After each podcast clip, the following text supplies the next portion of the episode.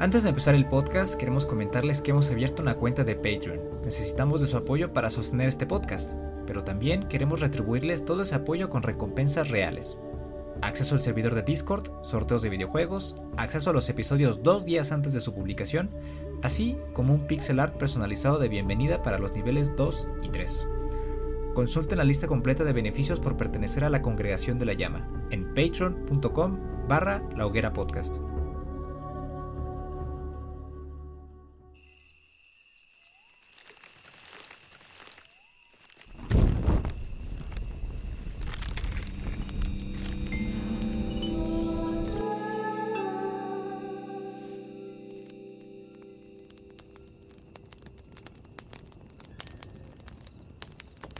Te consideras chavo todavía, Semen?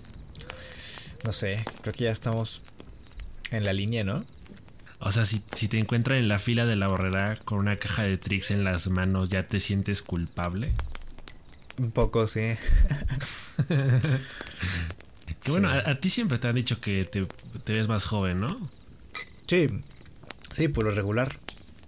Dicen que soy un tragaños. Tú eres, tragaños. Ey. Soy un elfo. Tú tienes la piedra filosofal, ese Encontraste la, la fuente de la eterna juventud. Su puta madre. Qué envidia, ¿eh? Qué envidia. Yo desde que tengo 15 ya pienso en que soy mayor de edad. y más ahorita que te dejaste la barba. Sí, no, ahorita parezco de 30. o más. A ver ya, ¿qué tal está el Horizon? Oficialmente ya no soy un cabeza de huevo. Ya comencé a jugar Resident Forbidden West. Yeah. Oh my god. Bienaventurados los exados. Sí, efectivamente. Y la verdad es que lo estoy pasando muy bien. Muy bien. Obviamente hay, hay cosas que comentar sobre el juego. Pero por supuesto, eso más adelante cuando hagamos la review del juego en unas semanas. Pero de momento me lo estoy llevando relax, ¿no? Me lo estoy llevando, bueno, entre comillas, ¿no? Porque sí he estado teniendo mis partidas de 4 o 6 horas. pero no estoy como que enfocándome meramente en la historia principal. Me quiero tomar mi tiempo. Quiero subir a mi personaje. Bueno, quiero subir a Aloy. Quiero mejorar mis armas. Quiero hacer las secundarias. Y descubrir el mapa. Entonces, eh, digamos que mi ritmo es ese, ¿no? De a poquito. Mm, o sea, sin entrar mucho en detalles, podríamos decir que se confirma lo que vaticinábamos hace un par de semanas, es decir, que estamos ante un juego en el que la historia pasa muy a segundo plano. Creo que teníamos algunos prejuicios sobre la historia, porque no veíamos eh, como que por dónde iba a ir el juego. Pero ahora que he estado jugando, ya llevo como unas 11, 12 horas. Eh, te puedo decir que la historia no está tan mal, ¿eh?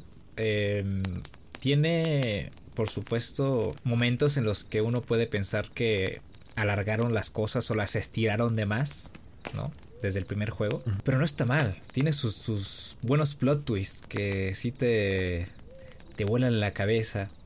Y como se están apoyando mucho en el oeste prohibido, sí se extiende eh, la historia en, en el aspecto de las tribus, en cómo viven, en cuál es su relación política y todo eso. Entonces, pues digamos que como que estamos en una línea eh, paralela, temporal, entre la guerra de estas tribus y la historia principal de, de Aloy. Entonces, no está tan mal, no está tan mal. Honestamente lo estoy disfrutando. Tampoco es que sea la locura, sí podría decirse que repite un poco la fórmula en cuanto a que si uno decide, puedes dejar la misión principal ahí varada durante horas e irte a farmear, ¿no? Sí, bueno, obviamente después de cierto momento, ¿no? En el que ya desbloqueas el, el mapa como tal. Aunque mm, hay elementos, hay elementos del juego que tienes que obtener mediante la historia principal y que sin esos elementos no puedes acceder a ciertas zonas. Entonces no es del todo cierto esa afirmación. Em, pero de cualquier forma te dan muchísimo espacio para explorar y para hacer tus mandados y lo que quieras. Eso es muy curioso, muy curioso. Fíjate que el otro día pues ya ves, ¿no? Como, como era de esperarse, mucha gente en la víspera de la salida del Forbidden West se puso a jugar el Zero Down en stream. Entonces, eh, pues uno no puede evitar entrar en comparaciones, ¿no?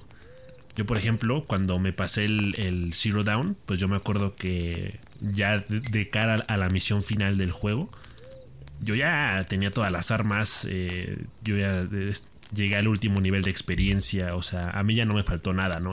En, ese sentido. Pero tú ves streams de otras personas, y yo, por ejemplo, sí noté que había varios que dejaron muchas cosas de lado, o sea, llegaron a la, última misión, o sea, enfrentar a Hades ya tal cual, con nivel 26, creo. Y, o sea, les faltaron un montón de cosas. Y, eso es lo que a mí me resulta como muy curioso, ¿no? Que e, el, o sea, obviamente eh, tú puedes escoger el nivel de dificultad del juego que tú quieras. Pero es un hecho que a grandes rasgos es un juego que también te permite libertad de cómo tú te lo quieres pasar, ¿no? O sea, en tu caso, tú sí estás en estas, digámoslo así, sesión intensiva de asegurarte de, de, ir, de ir bien, ¿no? O sea, ir paso a pasito pero bien. O sea, adquiriendo los elementos que puedas, subiendo de experiencia, para que de alguna forma... O sea, yo creo que tu tirada es, me atrevo a decir, intentar, por así decirlo, conseguir el platino en una sola... O, lo más que se pueda, ¿no? Abarcar lo más que se pueda en una sola partida. Sí. ¿No? Sí, esa es mi tirada. Eh, no tanto sacar el platino, pero sí avanzar lo más que pueda. Eh, y a la par disfrutarlo. Ahorita lo que mencionaba sobre la dificultad en Forbidden West, la dificultad, eh, o por lo menos la sensación que me deja de, progresión, es que es más compleja que el primer, en el primer juego. O sea, que, que es más sencillo en Zero Down progresar que en Forbidden West.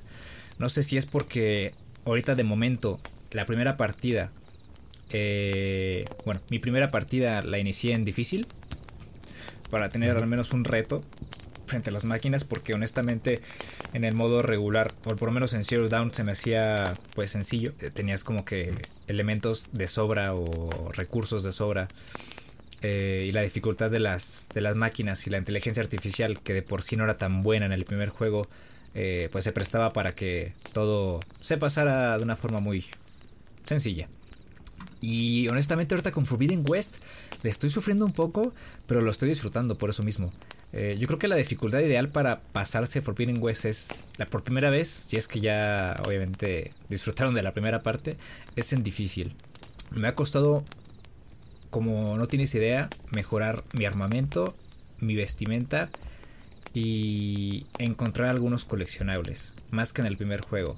Eh, por eso siento que Forbidden West es mejor en ese aspecto. No, porque el primer juego es mucho de zombificar al, jugador y establecer eh, metas tipo recolectar cinco objetos acá, hacerte siete secundarias acá, desbloquear a los a los este, cuellilargos, que incluso ahora desbloquear a los cuellilargos acá es mucho más complicado que en el primer juego. En el primer juego podías acceder a todos siempre y cuando encontraras un punto alto, ¿no? Un punto elevado al que acceder a su espalda. Acá en Forbidden West tienes que eh, resolver puzzles, tienes que encontrar este objetos que te permitan acceder al cuello largo. Y te ponen a pensar.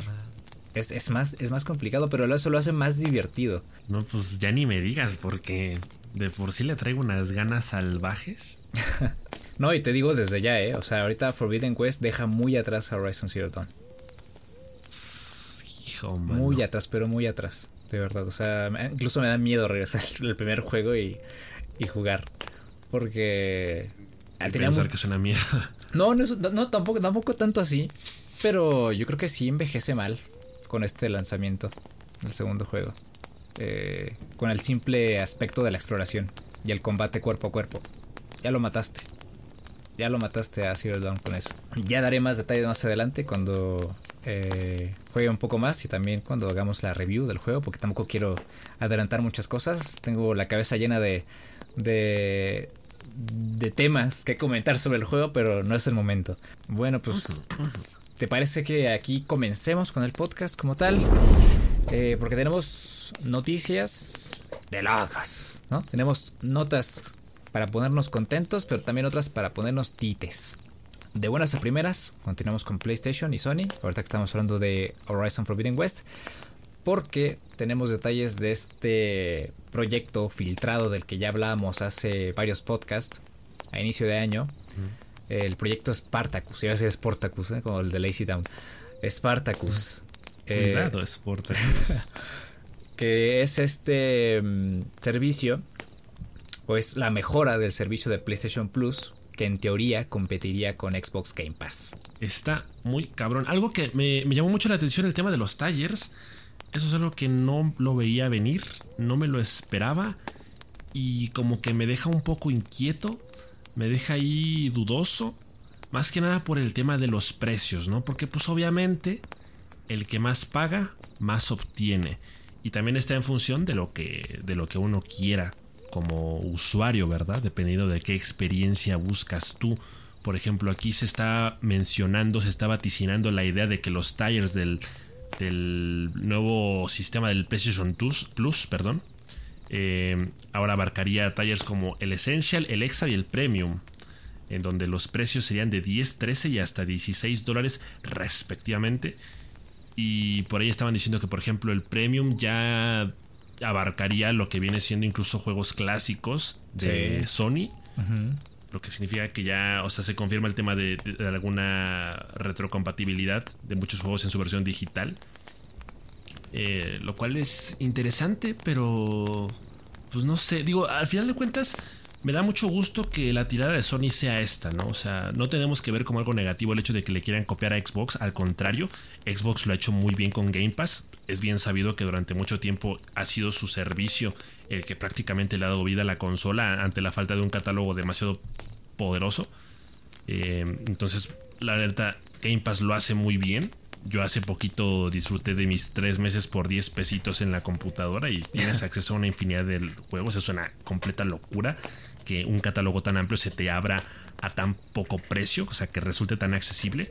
Entonces, da gusto saber que Sony va en esa dirección. Es necesario, porque la verdad es que, al menos yo personalmente, eh, sí he llegado a, sentir que el PlayStation Plus como tal no eh, vale tanto la pena. Eh, digo, más allá de que de pronto sí tienes acceso a algunos juegos durante un tiempo. Eh, por ejemplo, en su momento recuerdo que Fall Guys fue el, juego que cuando recién salió, eh, creo que la suscripción de PlayStation Plus lo incluyó durante un mes. Sí. Y creo que fue lo más, este, lo más cabrón que yo sentí que el PlayStation Plus ha dado. Pero pues yo creo que sí, se podía afinar un poquito más los detalles y hacer un servicio un poquito más completo. Entonces creo que se está yendo en la dirección correcta. Pero insisto, el tema aquí de los tallers como que sí me inquietan un poco porque no me termina de quedar claro qué es lo que ofrece cada uno y en todo caso cuál es el que más valdría la pena adquirir. Em, actualmente yo soy un usuario que rara vez contrata el, PlayStation Plus. Digo, ahorita lo, lo, tuve durante un mes para poder jugar y Takes Two contigo pero de ahí en fuera por lo general no, no, me, encanta tanto el concepto. En general la idea de rentar un juego durante un par de meses no es mucho de mi estilo porque a veces me siento presionado a jugarlo en poco tiempo. Eh, y, eso como que hace que se me genere un rechazo hacia el juego en sí. Pero es un hecho que es, un servicio que realmente vale mucho la pena, hablando concretamente del Game Pass. Y si la idea es, hacer algo parecido en PlayStation, pues yo eh, le doy todo mi sello de aprobación. Pues la información que tú deseas, yo la tengo. Porque aparentemente quien publicó esta información fue Jeff Groove en su podcast Giant Bomb. Eh, y aparentemente Jeff tiene fuentes internas de en Sony. Entonces dio toda esta información y aquí tienen la información de cada tire.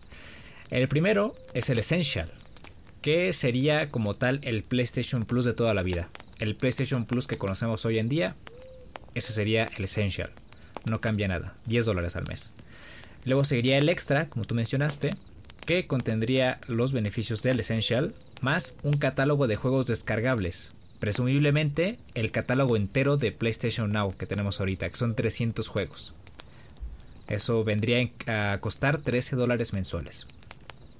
Y después tendríamos el premium, que como tú igual comentaste, incluye lo del extra, más acceso a juegos clásicos y además el streaming en la nube. Esta característica de PlayStation Now. Además de demos de títulos first party de, Sony, los que vayan saliendo y de los que ya eh, tiene en su, en su tienda. Por 16 dólares al mes. Entonces, con esto en mente, ¿por cuál te irías tú? Bueno, yo te he comentado mucho que yo sí estoy obsesionado con el tema de jugar los juegos, eh, las exclusivas de PlayStation 4, que sí son varios que digamos se me quedaron allí en el camino y que incluso durante mucho tiempo mencioné que para mí eran como mi obstáculo para no pasar a la siguiente generación. Digo, bueno, eso y el tema económico, ¿verdad? Pero como que sí estoy muy clavado con la idea de, poder eh, aprovechar ese catálogo que todavía tiene mucha plusvalía. Entonces, quizá por eso me podría resultar atractivo el, el ¿cómo se llama? El, el extra. El premium. El premium. ajá, el premium por lo de los juegos clásicos. Y obviamente eso es regresarse todavía más atrás a generaciones anteriores. Eh, y pues como yo soy relativamente un usuario nuevo de, PlayStation, en el sentido de que pues sí tuve PlayStation 3, pero casi no compré juegos de PlayStation 3 y no tuve PlayStation 1 ni PlayStation 2. Entonces creo que sería una gran oportunidad para acceder a ese tipo de catálogo. Pero em, no sé, o sea, yo creo que en todo caso lo pagaría un mes sí, un mes no, ¿sabes? O sea, que no, me veo contratando la suscripción anual. O sea, de que lo haría por ratos, a lo mejor cuando de plano me sienta muy nostálgico o cuando de plano vea un juego que vale mucho la pena. Pero en general este tipo de servicios no los suelo tener eh, contratados así de forma permanente. Bueno, que la suscripción anual tiene un descuento regular. Eh, yo, yo, tengo el plus por el, el, online, básicamente, ¿no? Porque ahí tengo Street Fighter 5, el, Crash Team Racing, y aparte por ahí tenía unos juegos guardados en el plus, que pues uno de ellos es Bloodborne, por eso estoy jugando Bloodborne ahora. Eh, igual por ahí tenía Shadow of the Colossus. Esos dos los tengo descargados. Igual los, llegué a jugar en su momento. Eh, y nada más. Eh, honestamente, si incluyen el catálogo de PlayStation Now, yo me cambiaría al de 13 meses, al de 13 meses, al de 13 dólares, eh, seguramente con un descuento anual, ¿no? Pero todavía queda escuchar a Sony, Todo, esto son rumores, son filtraciones de insiders, eh, no es la verdad absoluta, entonces yo me esperaría a ver qué, qué tiene Sony que decir. Igual, igual y el online queda gratis, ¿no? Como en Xbox. Mm. ¿Te imaginas? O sea, que, el online, si es, si es un tema de competir, si es un tema de solucionar estos eh, baches que tiene la plataforma de PlayStation Plus. Porque en realidad muchas veces es como el, el verdadero atractivo, ¿no? De, del PlayStation Plus actualmente. Insisto, si no hubiera sido por It tuyo, en realidad no lo hubiera contratado.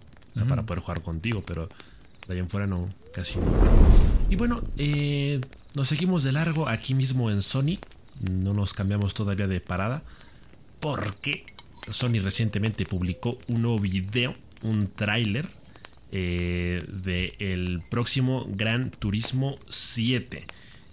Y e hicieron algo muy interesante porque hicieron un tráiler que dividía la pantalla en dos de forma horizontal y comparaba el gameplay de Gran Turismo 7 contra un video en la vida real. O sea, una persona conduciendo en la vida real en la misma pista en la que está inspirada eh, eh, el juego, la del juego, ¿no? Eh, entonces, esto es muy curioso, esto es muy interesante. Yo, yo en el pasado sí me he declarado fan de la saga de Gran Turismo porque me, gusta mucho el acercamiento hacia los coches, hacia lo automotriz. Me, gusta que tiene como esta vibra muy elegante los coches lucen mucho en, la saga de Gran Turismo y, la verdad es que sí tienen como, como, como este toque de lujo, ¿no? Como que e, ese es un poco el concepto del juego, siento yo. Entonces es un hecho que Gran Turismo en los últimos años se ha caracterizado por eh, ofrecer gráficos cada vez más realistas y cada vez más detallados. Y yo la verdad eh, es que eso es algo que siempre les he reconocido.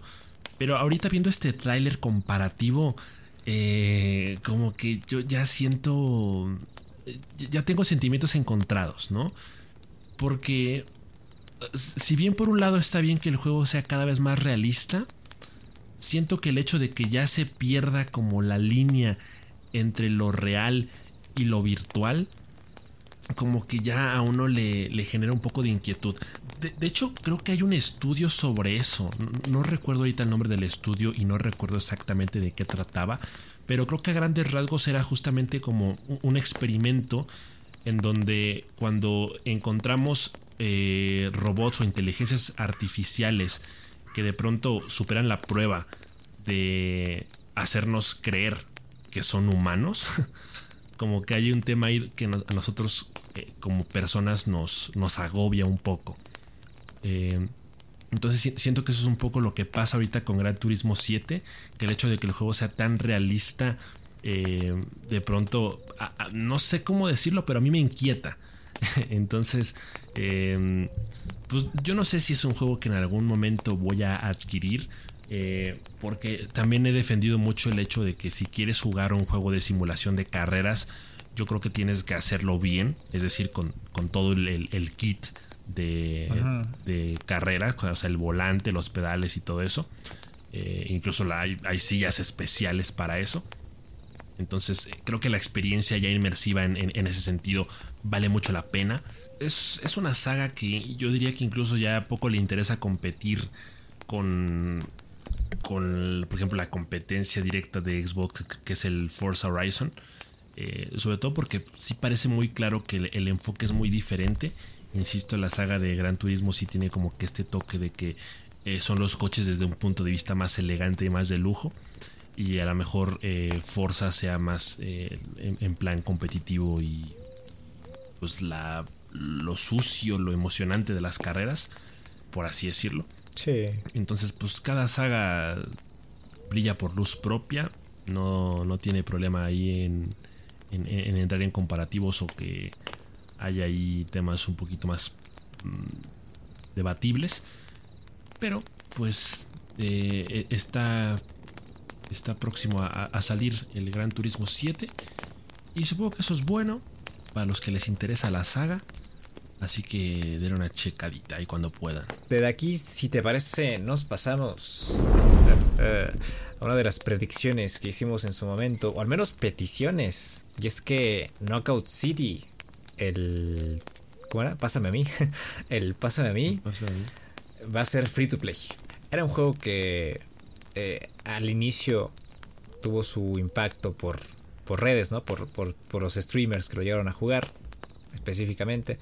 Pero después se fue desinflando y quedó en el olvido, ¿no? en, parcialmente. Entonces, pues ahora creo que hicieron la, tomaron la decisión correcta de hacer que el juego fuera un free to play, que era para lo que estaba hecho.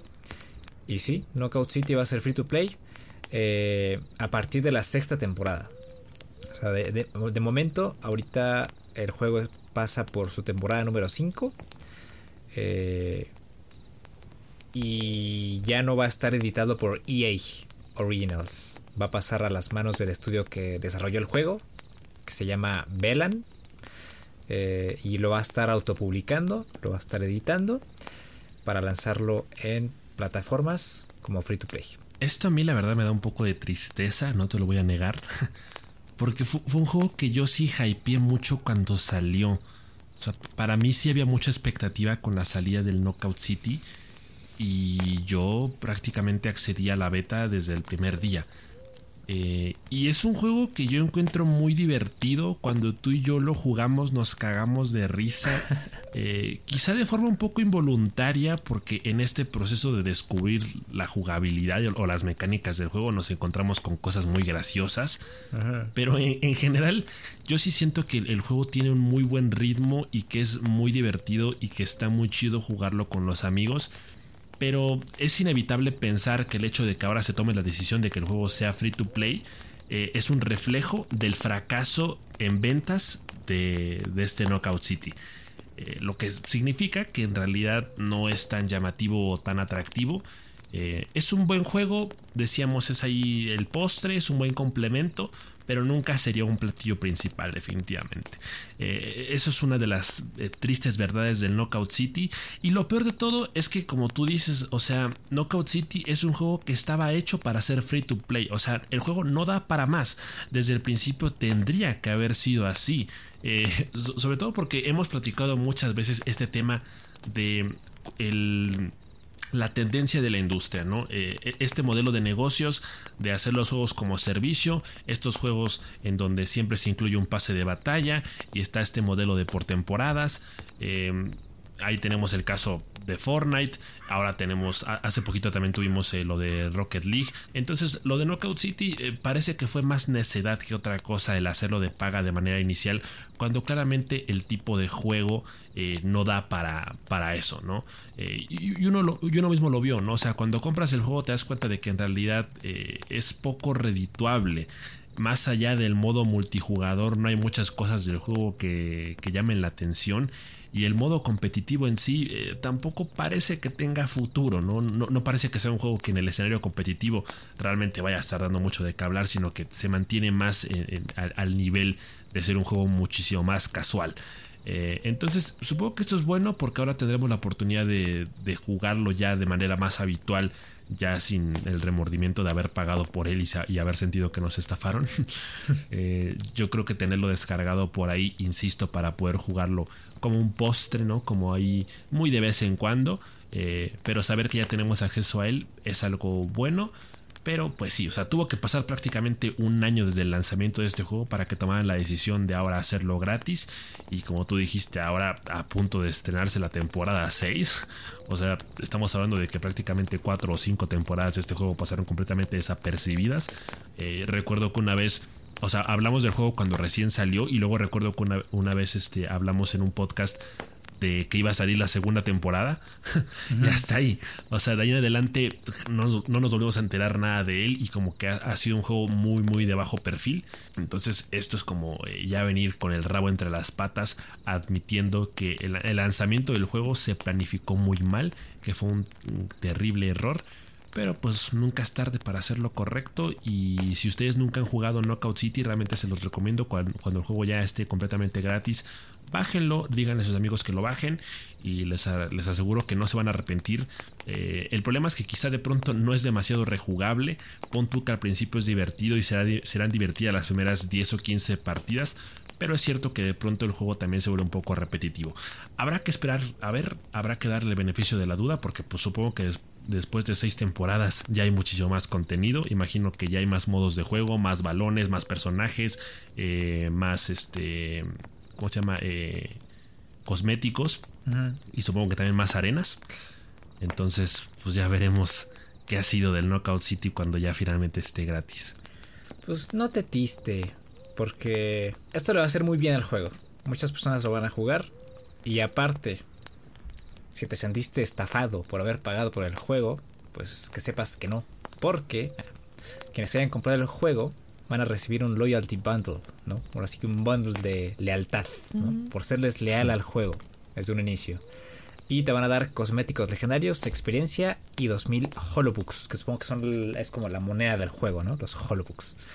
Entonces, si pagaron por el juego, van a tener su recompensa, ¿no? Es como cuando en Rocket League pasó lo mismo, que dejó de ser un juego de paga, un juego free to play. Yo pagué por él en un inicio y después cuando se convirtió en free to play nos dieron un montón de, cosméticos, de llantas, de coches. La, única diferencia es que creo que Rocket League sí duró más, ¿no? Duró muchísimo más tiempo creo que como juego de paga antes de finalmente ya tirar la toalla, ¿no? O sea, porque creo que al principio sí fue un juego mucho más entretenido y también en, el mismo escenario competitivo como que sí llamaba más la atención. Entonces creo que hubo un tiempo en donde Rocket League como que sí tuvo más ese prestigio de ser un juego que sí valía la pena comprarlo. Y, que por lo mismo, eh, pues supongo que fue una cuestión de tiempo, ¿no? O sea, después de ciertos años el juego perdió relevancia y se hizo gratis. Pero en el caso de Knockout City estamos hablando de un juego que prácticamente nació muerto. Pero eh, sí lo veo, ¿eh? Sí, sí veo ambos juegos incluso complementándose en un futuro hipotético, ¿no? De que esto que decíamos, ¿no? De, armarnos ahí un catálogo para tener variedad a la hora de jugar con amigos. y decir, saber que te puedes pasar de uno a otro en cualquier momento y que en cualquiera te la vas a pasar igual de bien. Y bueno, ¿quieres que hablemos de Fifita? Y de... ¿Fifita? El futuro incierto de Fifita. Porque aparentemente ya no va a haber más días de Fifita en el mundo. No manches. Aparentemente, Fifita está en sus últimas o por lo menos va a transformarse en un futuro muy cercano. Porque Andrew Wilson, el CEO de EA, acaba de anunciar que EA tiene ahí una disputa con FIFA. Esta serie de juegos que pues siempre hemos criticado, ¿no? Que no tienen una evolución eh, palpable, que no tienen un... como que no, tienen un valor agregado no, no aportan mucho a la industria. Aparentemente tenemos una respuesta, o por lo menos una razón. Y es que FIFA al dar esta concesión, digamos, de la marca a EA, eh, estipula que hay limitantes, ¿no? No puedes hacer un juego que no tenga eh, o que se salga del formato de 11 contra 11, como ya lo habían hecho antes con FIFA Street o eh, algunos otros, otros títulos similares. Entonces, digamos que la libertad creativa es como mm, el, el candado que ha tenido EA a la hora de, pues trabajar el juego, ¿no? Y digamos que las innovaciones han venido eh, por parte de campañas o aspectos narrativos o el propio eh, ¿cómo se llama este este modo de juego de, de que compras a tus jugadores favoritos y haces tu, tu Dream Team. ah, no, el Ultimate Team. El Ultimate Team. Entonces digamos que EA ya ha trabajado con limitaciones eh, estipuladas por el contrato que tienen con, con FIFA. Y, es por esa misma razón que, que ahorita están pues agarrándose a pues, arañazos para ver qué, qué pasa con esto. Pero todo parece apuntar a que EA se va a echar para atrás. Porque FIFA igual tiene intenciones de que la marca esté eh, representada de, de, de otras formas. Yo, creo que de por sí, de por sí FIFA ya es un juego que ha estado en decadencia desde hace mucho tiempo, ¿no? E, esta lluvia de críticas por siempre sacar el mismo juego, eh, yo creo que ya está llegando a su límite. Em, ya llevamos mucho tiempo con, esas protestas y sobre todo por lo que tú mencionas, ¿no? el, tema de, los, de las mejorías minúsculas, casi impalpables del juego en cada edición. Eh, a eso súmale que los juegos de simulación de fútbol parecen estarse siendo cada vez más accesibles. Lo hemos visto recientemente con eFootball, que si bien es cierto que de pronto ha, servido poco para eclipsar a FIFA, eh, es un hecho que sí existe como esta tendencia de cada vez haber más juegos de ese estilo para que sean más accesibles y para que FIFA en sí mismo ya no sea tan indispensable. Estoy seguro de que aparte de eFootball hay al menos uno o dos juegos más que ahorita no recuerdo el nombre, que básicamente ya son lo mismo, pero que ofrecen esta modalidad en línea y que son completamente gratuitos.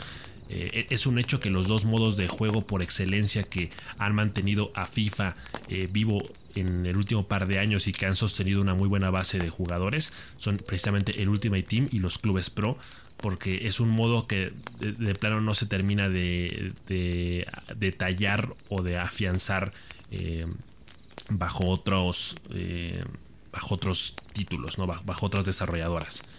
Eh, entonces es muy interesante que ahora mismo se, hable de un problema interno, ¿no? De e, e, esta sociedad entre FIFA y EA Sports a la hora de no tener la suficiente libertad creativa para desarrollar el juego a su máximo potencial. Pero de cualquier forma, creo que podemos convenir que tampoco hay mucho ya que mejorar, ¿no? Eh, lo, que hemos hablado de, FIFA en, últimos meses es que lo que podría hacer o lo que debería hacer y lo, que a la gente le encantaría que hiciera es que FIFA se convirtiera en un juego como servicio que recibiera actualizaciones gratuitas eh, cada año, ¿no? O, o, si quieres sí cóbralas pero no al precio de un juego nuevo, ¿no? O sea, no, me lo cobres a 50, 60 dólares como si fuera el mejor juego de fútbol nunca antes creado cuando prácticamente va a ser lo mismo que el anterior. Entonces, e, esas son, digamos, las áreas de oportunidad del FIFA. Eh, es un hecho que ha perdido mucha relevancia precisamente por esto que comento de que cada vez hay, más opciones mucho más accesibles. de pronto e, e, estas opciones, por ejemplo, el, el eFootball se ha criticado mucho por el tema de la física del juego. Em, desde que FIFA eh, se asoció con Frostbite para las físicas del, del, juego mismo, como que sí dio un pequeño salto de calidad en cuanto a hacerlo un poquito más realista y de pronto eh, los intentos de otros desarrolladores por, por copiar esas físicas como que sí han trastabillado un poco. Pero pues hay que, eh, hay que ser comprensibles con ellos. Ellos apenas están dando sus primeros pasos. FIFA ya lleva más de 20 años eh, sacando juegos de esta saga. Entonces, pues ellos vaya que le saben. Pero pues sí, por el bien de, este juego espero que, haya mejoras en el futuro próximo. ¿eh? Eh, en todo caso, insisto, me parece que hoy por hoy hay muchas alternativas que de pronto incluso hasta son más atractivas. Yo digo, no es un secreto que yo ya sustituí mi, sustituí mi adicción al FIFA por ahora una adicción al Football Manager. Eh, entonces, pues a mí me parece que, que, que sí habrá que ajustar la dirección pronto si es que no quieren desaparecer completamente del mapa. Mucho de lo que discuten, muchos de los problemas que tienen FIFA y EA eh, tiene que ver con lo que quieren los jugadores y lo que quiere el estudio también, ¿no? Porque los jugadores exigen más marcas, más competencias, más modos de juego. El problema es que FIFA, pues, tiene un acuerdo con Adidas, por ejemplo. Entonces no puede, ah, no hay espacio para Nike, ¿no? En las playeras de los equipos. Eh, o, los propios equipos en el juego. Entonces, o las competencias, ¿no? Que ya lo vimos una vez con la Champions. Eh, entonces, todas esas cuestiones legales de marca de, FIFA, pues sí eh, limitan mucho a, EA. Y pues aparentemente ya no les están, ya no les van a aguantar otra, O sea, como que ya, ya no aguantan más la situación eh, y aparentemente después de que acabe Qatar 2022, ¿no? Es este año, ¿no? Qatar. Eh, se acaba el contrato que tienen ahorita de, de 10 años con FIFA y es cuando podríamos pensar que el último FIFA va a ser el FIFA 2023 porque pues llegada la fecha deciden eh, no renovar y ya está hasta ahí llegó la franquicia. Se, ha generado este conflicto de las licencias, ¿no? Como que ahora están repartidas por todos lados. Es un poco lo que pasa de, pronto con los servicios de streaming, que mm, ahora resulta que ya cada, eh, cada estudio ya tiene su propio, su propio servicio de streaming y hay como... O sea, todas las películas están repartidas por todos lados. Entonces, para tener un, un, catálogo bastante completo, a lo mejor de pronto tienes que tener una suscripción hasta 10 servicios de streaming diferentes. Bueno, pues algo pasa así con los juegos de simulación de fútbol, ¿no? En FIFA tienes algunas licencias, eh, en PES ahora extinto tenías otras, que ahora es el eFootball. Y conforme sigan saliendo nuevos juegos, las licencias van a estar cada vez más peleadas y eso de alguna forma le quita un poco el realismo al juego. ¿no? El, hecho de que las tengan muy repartidas por todos lados o que los propios acuerdos con las licencias preexistentes eh, imposibiliten que de pronto haya un nivel mayor de realismo. Es lo que de pronto le quita también mucho el encanto al juego, que es lo que durante más de una década eh, lo mantuvo como el favorito, ¿no? Porque FIFA eh, era el que tenía la mayoría. Y ahora creo que están cada vez más dispersas, lo cual definitivamente es, un poco triste de ver. Pero bueno, es, es lo que hay. Pero pues bueno, ya veremos qué pasa con este conflicto entre EA y FIFA. Y de ahí, vámonos a ¿A dónde? Nos vamos. ¿Qué te parece si hablamos brevemente de la salida del Steam Deck? Que se ya salió el Steam Deck finalmente. La consola portátil de Valve. Eh, la prometida mejor consola portátil de toda la historia. Eh, una oportunidad para emular la vida misma. lo cual pues no se los recomendamos, ¿verdad? Pero es un hecho que se puede hacer con la Steam Deck. Y pues ya han salido reseñas, ¿no? Em, dentro de lo más destacable de lo que se ha dicho hasta el momento de la Steam Deck, eh, es que es una consola grande, es, bastante grande y es más pesada de lo que se esperaba que fuera. Lo que en términos, en términos de comodidad de pronto puede resultar un poco negativo. Pero eh, está solventado por el, diseño ergonómico de la propia consola. No es como la Switch, que es, una pantalla plana como tal. Eh, el Steam Deck sí tiene de pronto ahí como las, partes curvas de la parte trasera de los controles para el agarre para que resulte mucho más cómodo. Entonces, incluso aunque la consola sea un poquito más pesada, eh, es más cómoda de usar. La Switch, por ejemplo, puedo decirlo de viva voz, que incluso aunque no es una consola pesada en, sí mismo, eh, es un hecho que después de una hora, hora y media de estar jugando, ya cansan los dedos por la forma en la que los tienes que acomodar para poder jugar. Definitivamente la Switch por sí sola no es una consola ergonómica cuando la usas en el modo portátil. Eh, eso parece haber sido un problema solventado por la Steam Deck, que de pronto sí era como de los, de los temitas ahí que, que sí preocupaban. Eh, hay, sello de aprobación en cuanto a la pantalla LCD. Se dice que el tiempo de respuesta de la pantalla Touch eh, es bastante óptimo, es, bastante bueno. Los, los, gráficos y, el rendimiento en ese sentido de la consola son bastante buenos. se dice que juegos como Deadloop o Horizon Zero Dawn eh, de pronto jalan muy muy bien, o sea, los puedes apreciar bastante bien en, su resolución de 1280 x 800. De igual forma se dice que la consola tiene un muy buen sistema de audio integrado, o sea que las bocinas de la consola son bastante decentes. Eso me parece que, está bastante bien. Eh, una de las cosas que sí se comentaron, digamos, como forma negativa, es la duración de la batería. Al parecer no dura tanto como uno quisiera que durara, pero pues es completamente comprensible, es una consola muy potente y es portátil. Eh, entonces de pronto ese quizá podría ser como el, gran pero de, la Steam Deck. Pero pues es, es una cosa pequeña, ¿no? Es un, es un, es. Eh, es un detalle extra que de pronto pues no creo que afecte tanto la experiencia.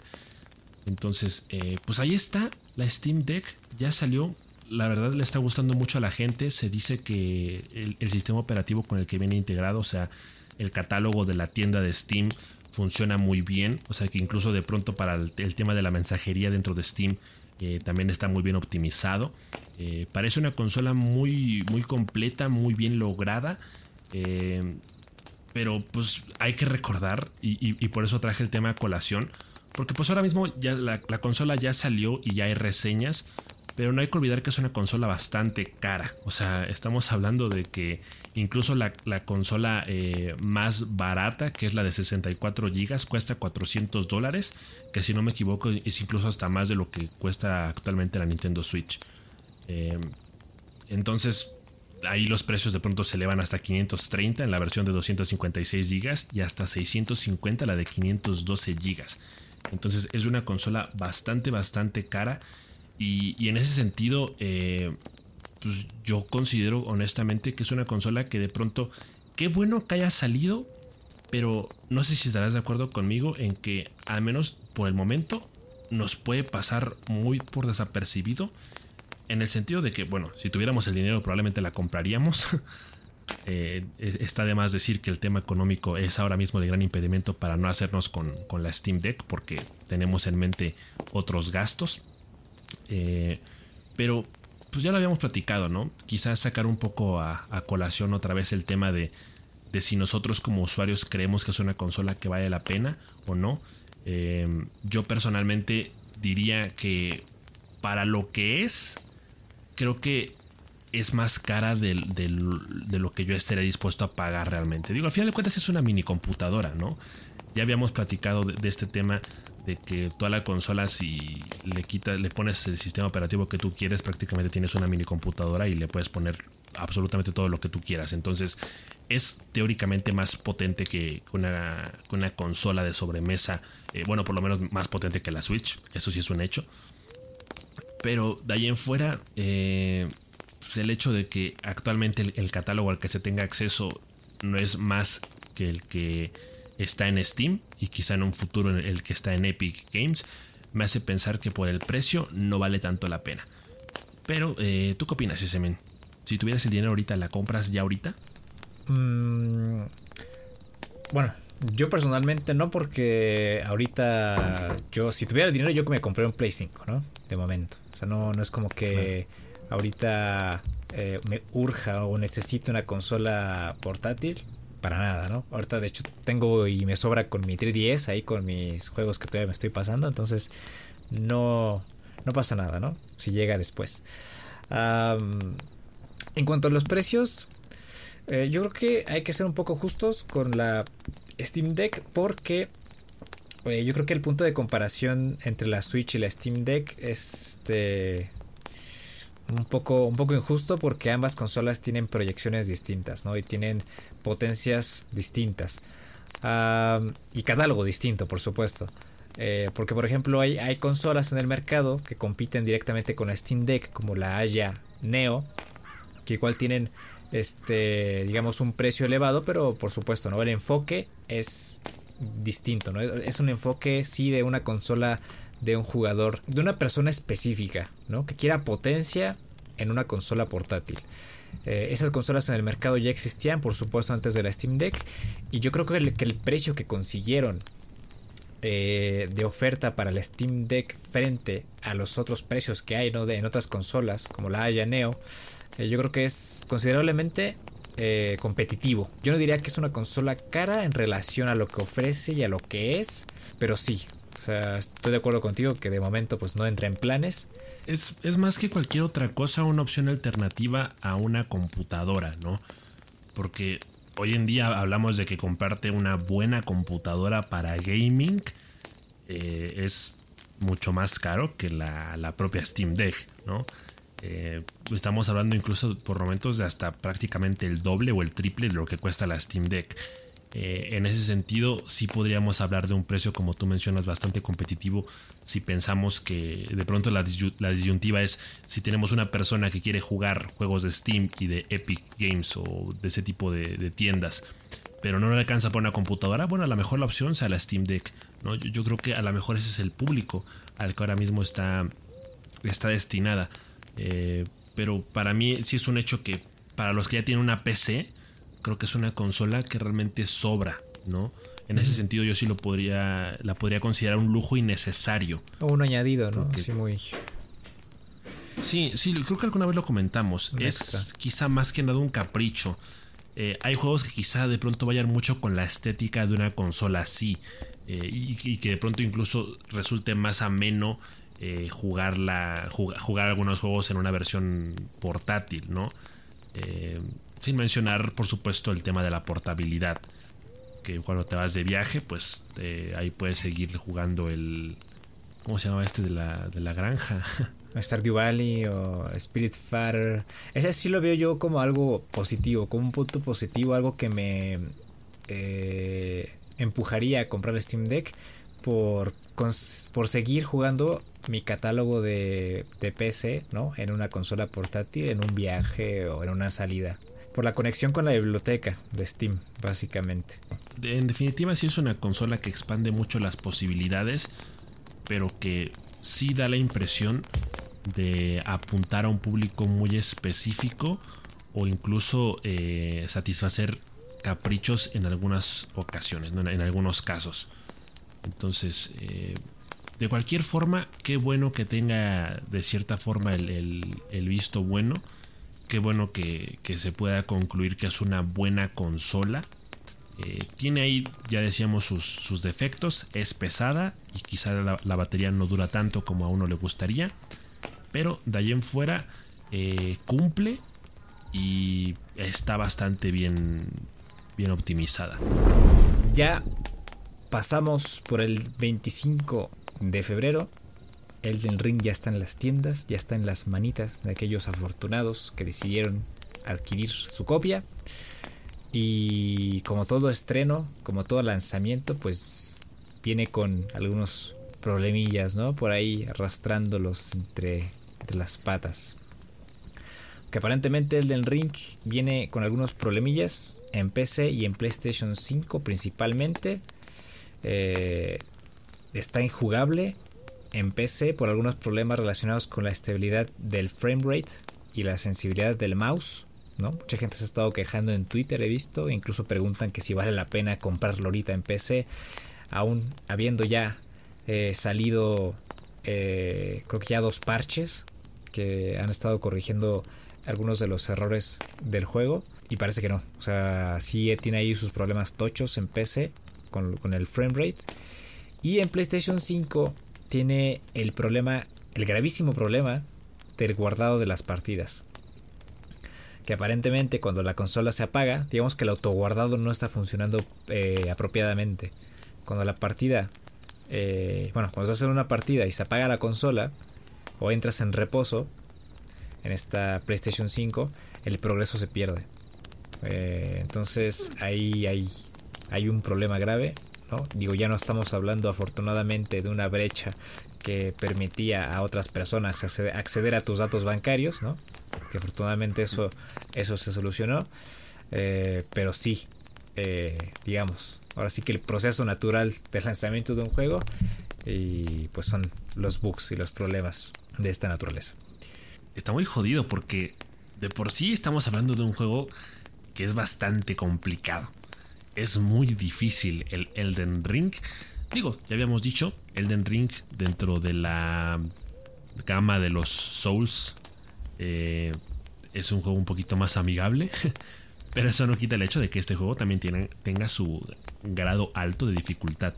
Si a eso le sumas eh, algunos problemas de rendimiento o lo que tú mencionas de que no se guarde la partida, pues es doblemente jodido porque para los que les haya costado muchísimo trabajo avanzar a lo mejor del primer jefe y que eso no se guarde, pues como que sí te jode mucho la existencia, ¿no? Sí. Eh, o, que de pronto el, tema del rendimiento dificulte aún más enfrentarte a un enemigo, pues yo creo que inevitablemente sí te hace como generarle un poquito de odio a, a un juego que de por sí ya te incita a odiarlo por su dificultad.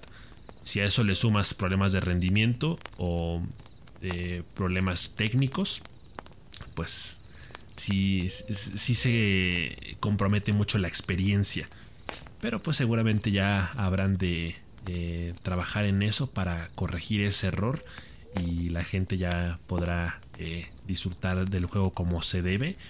Pero pues no queda duda de que para muchos ya fue un trago amargo y Elden Ring está siendo de pronto la oportunidad para muchas personas de acercarse por primera vez a un juego de From Software. Así que eh, dar una mala primera impresión puede ser un poco eh, catastrófico, pero el juego está vendiendo bien. Hay mucha gente que lo esperaba con muchísimas ansias. Eh, fue el juego más esperado. Creo que hasta se ganó un premio por eso en los pasados Game Awards. Sí. entonces, pues nada más hay que tener paciencia. Nosotros todavía no lo hemos podido jugar. Estamos viendo ahí si armamos la, vaquita a jugarlo entre compas, pero pues ya en su momento les, les diremos qué tal. Sí. No, y es que ahorita las calificaciones que les dieron a el Metacritic Elden Ring lo ponen encima de Breath of the Wild como, como uno de los mejores juegos de la historia. Entonces, lo normal es que cuando se lanza un juego, pues hay que pulir detalles, ¿no? Digamos que es como la prueba final del proceso de desarrollo del juego. Entre menos bugs eh, y problemas tenga, mejor. Pero siempre los va a tener, siempre los va a ver. Nada más que no se tarden tanto como los de EA, los de Respawn, resolviendo el problema de los fotogramas por segundo en Apex Legends, porque ya llevo tres semanas sin poder jugar y estos tipos todavía no solucionan nada. Entonces, yo nada más espero que no sean como Respawn. Pues bueno, tenemos eh, por aquí un dato curioso, un dato bastante curioso porque Times to Play llevó a cabo un estudio eh, para dar con la estadística de qué consolas tiene la mayor cantidad de tramposos, ¿no? De, la gente que hackea o utiliza cheats eh, dentro de los juegos. Y los resultados son muy curiosos. Eh, para empezar, estamos hablando de de que la consola en la que hay más eh, tramposos o cheaters, eh, como era de esperarse, pues es en PC, ¿no? Porque es mucho más fácil eh, chitear un juego en, PC que en, consola, ¿no? De cualquier forma, PlayStation no se queda tan atrás, con un 29%, Xbox con 13% y Nintendo ahí muy módicamente con un 2%, ¿no? sin embargo, hubo otra estadística que es todavía más interesante y más inquietante porque estamos hablando del porcentaje por consola de las personas que encuentran los cheats aceptables como algo válido. Y en este caso tenemos que el 81% le corresponde a PlayStation, el 80% a Xbox, el 78% a PC y el 77% a Nintendo. Eh, cuando entramos ya en la lista de los juegos en los que hay más tramposos, tenemos el Among Us, el Amogos, el Animal Crossing, el Apex Legends, Tumero Mole, eh, Battlefield, Grande Fauto, Ark, Black Desert, Call of Duty Black Ops, el FIFA, el Fifita, ¿quién lo iba a pensar? Y el Fortnite. ¿Qué pedo Animal Crossing? Hay que vas a chitear. Animal Crossing. Hay que vas a chitear. Animal Crossing. Es que, fíjate que mm, en, este tema de si se encuentra aceptable o no, eh, hay que hablar de eso. Porque, o sea, yo, yo, sí he tenido uno que otro juego en el que de pronto sí he dicho, ah, pues sí voy a usar cheats, ¿no? Eh, concretamente lo, lo, hice una vez jugando eh, Pokémon Rojo Fuego en emulador. Usé el cheat para llevarme los tres iniciales. A la cárcel, cabrón. Porque realmente no hay otra forma de tener a los tres iniciales en, los juegos de Pokémon. O sea, en, prácticamente ninguno es posible, ¿no? Entonces, pues una vez sí, sí me atreví a hacerlo. La segunda vez que lo hice fue en Sims, en los Sims 4, porque hay códigos para eh, sacar moneditas o también para los... No me acuerdo cómo se llamaba eh, eh, este sistema económico, creo que era de experiencia o algo así, que era para comprar estos, estos líquidos para rejuvenecer a tu sim. E, esa vez sí, sí lo llegué a hacer en su momento. Pero yo creo que hay una, hay una diferencia muy grande, ¿no? O sea, una cosa es usar cheats para tu beneficio propio en un juego en donde no afectas a los demás. Sí, sí, sí. O sea, en una, en una partida privada. Y otra cosa muy diferente es ya usar cheats a un nivel eh, dentro de un juego multijugador competitivo en donde pues obviamente es muy injusto para el que sí juega legalmente. Eh, entonces, por ejemplo, yo creo que en el, caso de Animal Crossing debe ser un poco más eh, el primer caso, ¿no? De que de pronto a lo mejor si hay gente que encuentra códigos para desbloquear más objetos o yo qué sé. pero pues está raro. ¿Tú ¿Has llegado a chitear en algún juego? ¿Ese me lo consideras aceptable o es funable para toda la vida? Pues yo considero que es funable para toda la vida eh, cuando, cuando afectas a otras personas, ¿no? Y cuando es regularmente, cuando es un juego multijugador. Me parece muy rastrero, muy cochino. Habla mucho de la persona, ¿no? Esa inseguridad, esa rabia contenida. Habla mucho de esa persona. Entonces, de que yo haya chiteado alguna vez, pues no sé si chitear se considere ingresar los códigos que el propio juego te permite ingresar. Ahora sí que en la ah, partida para modificarla, ¿no? De ahí en fuera, no, jamás. Jamás he chiteado eh, ningún juego. Lo que me parece curioso es que este, esta, esta encuesta, esta información, surge de una encuesta a 1019 eh, jugadores en Estados Unidos. Entonces, digamos, la muestra es muy pequeña no es como que sea una muestra muy representativa de, pues, de los jugadores ¿no? a nivel mundial, pero nos da una idea más o menos de por lo menos cuáles son los juegos eh, donde hay más pues cheaters, ¿no? En Among Us a mí me pasó una infinidad de veces. En Apex Legends creo que una vez, creo que una vez me encontré uno, porque incluso ya están mejorando, hasta eso ya están mejorando sus sistemas antitrampas en, en el Apex. Pero bueno, a mí me pareció muy curiosa la lista. Yo, yo esperaba que Fortnite estuviera más arriba. Pero, pero bueno, hay que tomar en cuenta la muestra y la encuesta que fue tanto reducida, pero es interesante. Pues ya, sí, sí. Es todo por esta semana. Hasta aquí llega el podcast de hoy. Muchas gracias por habernos escuchado otra semana más. Seguramente la siguiente vamos a tener igual otras noticiones que de por sí ya se están juntando por ahí algunos, ¿no? Vamos a tener el Pokémon Presents este domingo. Entonces, eh, bueno, ustedes ya están escuchando esto el miércoles, pero el domingo se celebra el Pokémon Presents. Vamos a estar hablando de él la próxima semana y también de lo que se vaya juntando. Eh, que parece ser que igual marzo va a ser como dicen, febrero loco y marzo otro poco. Entonces, eh, seguramente vamos a tener ahí noticias interesantes esta semana. Pues de momento eso sería todo por nuestra parte el día de hoy. Espero que os haya molado. Y eh, pues nos estamos escuchando la próxima semana con más. Muchas gracias por todo. Cuídense mucho. Que estén muy bien. Hasta luego. Ah.